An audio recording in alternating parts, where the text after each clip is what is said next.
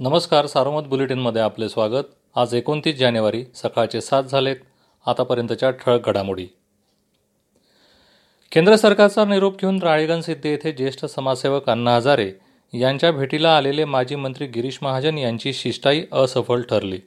शेतकऱ्यांच्या विविध मागण्यांबाबत अण्णा हजारे आपल्या मागण्यांवर ठाम असून उद्यापासून ते राळेगणमध्ये उपोषण करणार आहेत. दरम्यान शुक्रवारी दुपारी केंद्रीय कृषी व शेतकरी कल्याण राज्यमंत्री कैलाश चौधरी अण्णांच्या भेटीसाठी राळेगण येथे येत आहेत.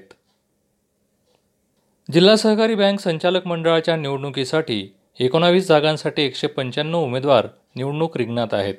सोमवारी उमेदवारी दाखल करण्याच्या अखेरच्या दिवसापर्यंत विक्रमी तीनशे बारा उमेदवारी अर्ज दाखल झाले होते. या अर्जांची बुधवारी छाननी केल्यानंतर गुरुवारी निवडणूक निर्णय अधिकाऱ्यांनी उमेदवारांची अंतिम यादी प्रसिद्ध केली. दोन जागा आधीच बिनविरोध झाल्याने उर्वरित एकोणावीस जागांसाठी एकशे पंच्याण्णव उमेदवार निवडणूक रिंगणात आहेत.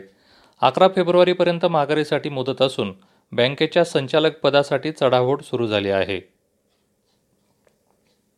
जिल्हा बँक ही काही राजकीय पक्षांनी धुडकूस घालण्याची संस्था नाही असा सल्ला ज्येष्ठ नेते यशवंतराव गडाख यांनी दिला आहे.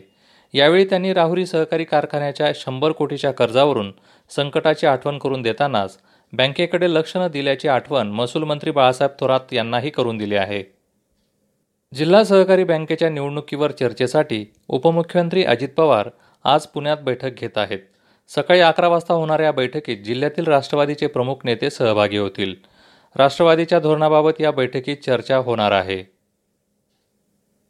राहता तालुक्यातील पिंपळवाडी येथे पंधरा करोना रुग्ण आढळल्याने करोना ग्राम समितीने गाव संपूर्ण लॉकडाऊन करण्याचा निर्णय घेतला आहे. अत्यावश्यक सेवा वगळता संपूर्ण गाव पाच दिवसांसाठी बंद करण्यात आले आहे. श्रीरामपूर तालुक्यातील बावन ग्रामपंचायत सरपंच पदाचे आरक्षण जाहीर झाले.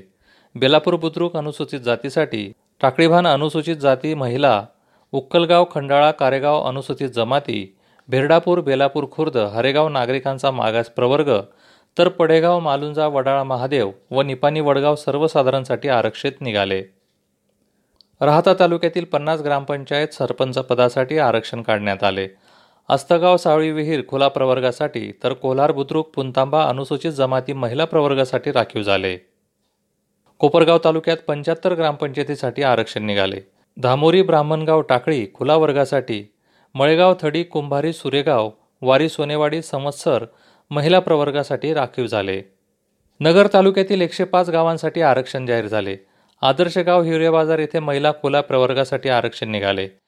तर श्रीगोंदा पाथर्डी शेवगाव जामखेड तालुक्यातील ग्रामपंचायत सरपंच पदासाठी आरक्षण काढण्यात आले. या होत्या ठळक घडामोडी सविस्तर बातम्यांसाठी वाचत राहा दैनिक सारोमत किंवा भेट द्या देशदूत डॉट कॉम या संकेतस्थळाला. नमस्कार.